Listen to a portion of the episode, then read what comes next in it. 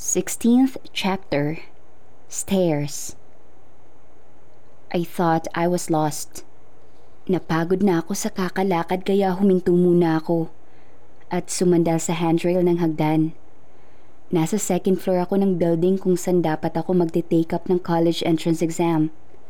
Kanina pa akong 6am nandito pero hindi ko pa rin nahanap yung classroom. Nagtanong ako sa guard at janitor kanina pero hindi ko pa rin mahanap yung classroom. Kaya heto, nag-decide ako na tumambay muna sa hagdan at maghintay ng ibang students na magte-take din ng exam. Mamayang 8am pa naman ang schedule ko. Napaaga ako kasi hindi ako makatulog. Excited ako sa test eh. I knew I sounded like a nerd but I really like studying. Nandito na kaya si Happy?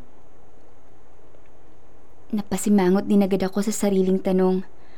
War pa rin kami ni Happy kasi kinampihan niya si Gardner kaysa sa akin. Lagi silang magkasama lately kaya nag-decide ako na i-ignore nilang siya. Si Patrick na lang ang parati kong kasabay mag-recess kahit magkaiba kami ng section at kahit masyadong maingay kasama ang lalaking yun. I missed Happy.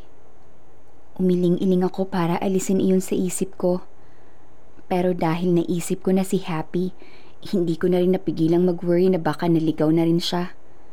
Mas directionally challenged pa naman kaysa sa akin ng babaeng yun. At higit sa lahat, ang hali pa naman gumising si Happy kapag may mahalagang ganap. What if malate si Happy kasi naligaw siya at hindi mahanap ang classroom like me? Nag-aalalang tanong ko sa sarili.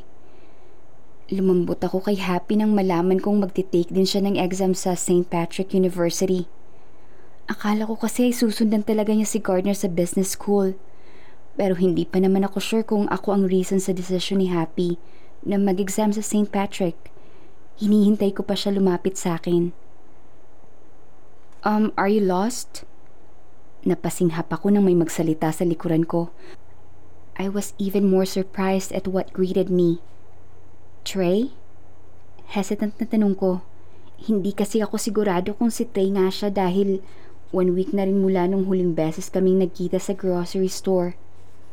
But when the guy blushed, I instantly confirmed that he was indeed Trey. You remembered me. Halatang nahiyang sabi niya. Saka binigyan ako ng nahiyaring ngiti na lalong nagpa-cute sa kanya. Hi, Baumi. Ngumiti rin ako sa kanya kasi magaan ang loob ko sa kanya. Ewan ko rin kung bakit. Hello, Trey. Kumunot ang noo ko nang may ma-realize. Wait, may pasok ka ngayon? Akala ko walang pasok ang college division ng St. Patrick dahil entrance exam naming mga senior high student ngayon. That's true. Tumangot-tangong pagsang-ayon niya. Actually, pauwi pa lang ako. Member kasi ako ng college paper. Nag-layout ako ng newspaper all night kaya pauwi pa lang ako. Napatitig ako sa mukha ni Trey. Noon ko lang napansin na oo nga, halatang puyat at pagod siya. Idagdag pa na may eye bag siya at ang messy pa ng buhok. Gusot-gusot din ang suot niyang polo shirt. But he still smelled good. Amoy baby cologne. At bagay na bagay yun sa kanya dahil may angelic face siya. Medyo mukha kang ang zombie tray. Nanlaki ang kanyang mga mata na parang may na-realize. Pagkatapos ay nagbablush na naman siya na para bang napahiya. Wait here, Pomi. Bago pa ako makasagot ay nakatakbo na siya palayo. Sinundan ko siya ng tingin kaya nakita akong pumasok siya sa CR ng boys. Call of nature siguro. Sumandal uli ako sa railings at inilabas ang phone ko mula sa bulsa ng pantalon. Nagulat ako nang makitang may text sa akin si Gardner. Hey Bomi, I know that we'll be taking the entrance exam at the same time and place.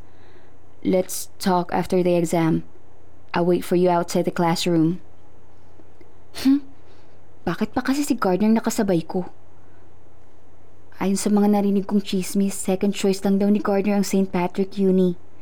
Just in case daw na hindi siya matanggap sa business school na unang pinag-applyan.